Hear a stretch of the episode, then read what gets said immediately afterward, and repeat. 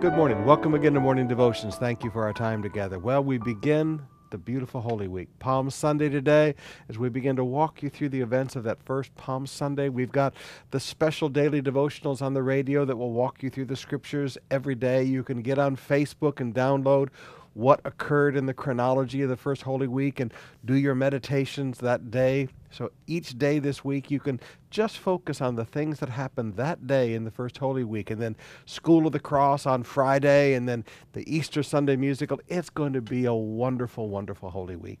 But right now, I want us to come back to Luke chapter 19, some of the teaching that Jesus did in the temple during the great revival meeting in that first Holy Week.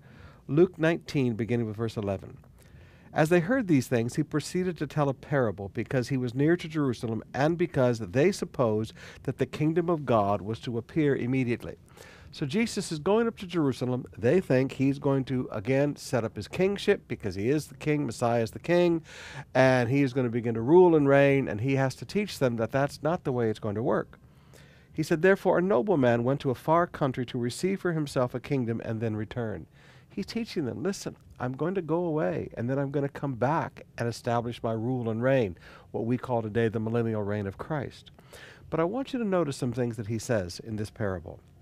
He said, The first came before him, verse 16, saying, Lord, your mina has made ten minas more.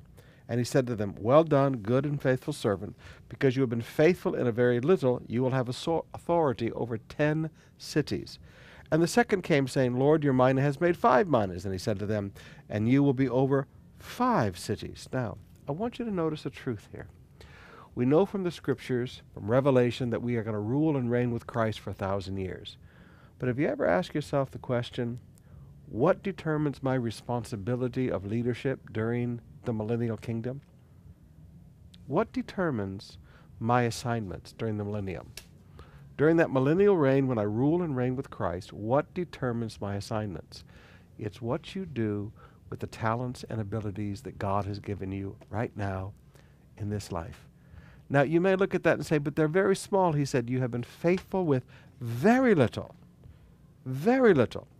But now you shall be, have authority over 10 cities. I want to challenge you, brothers and sisters. What are you doing for Christ?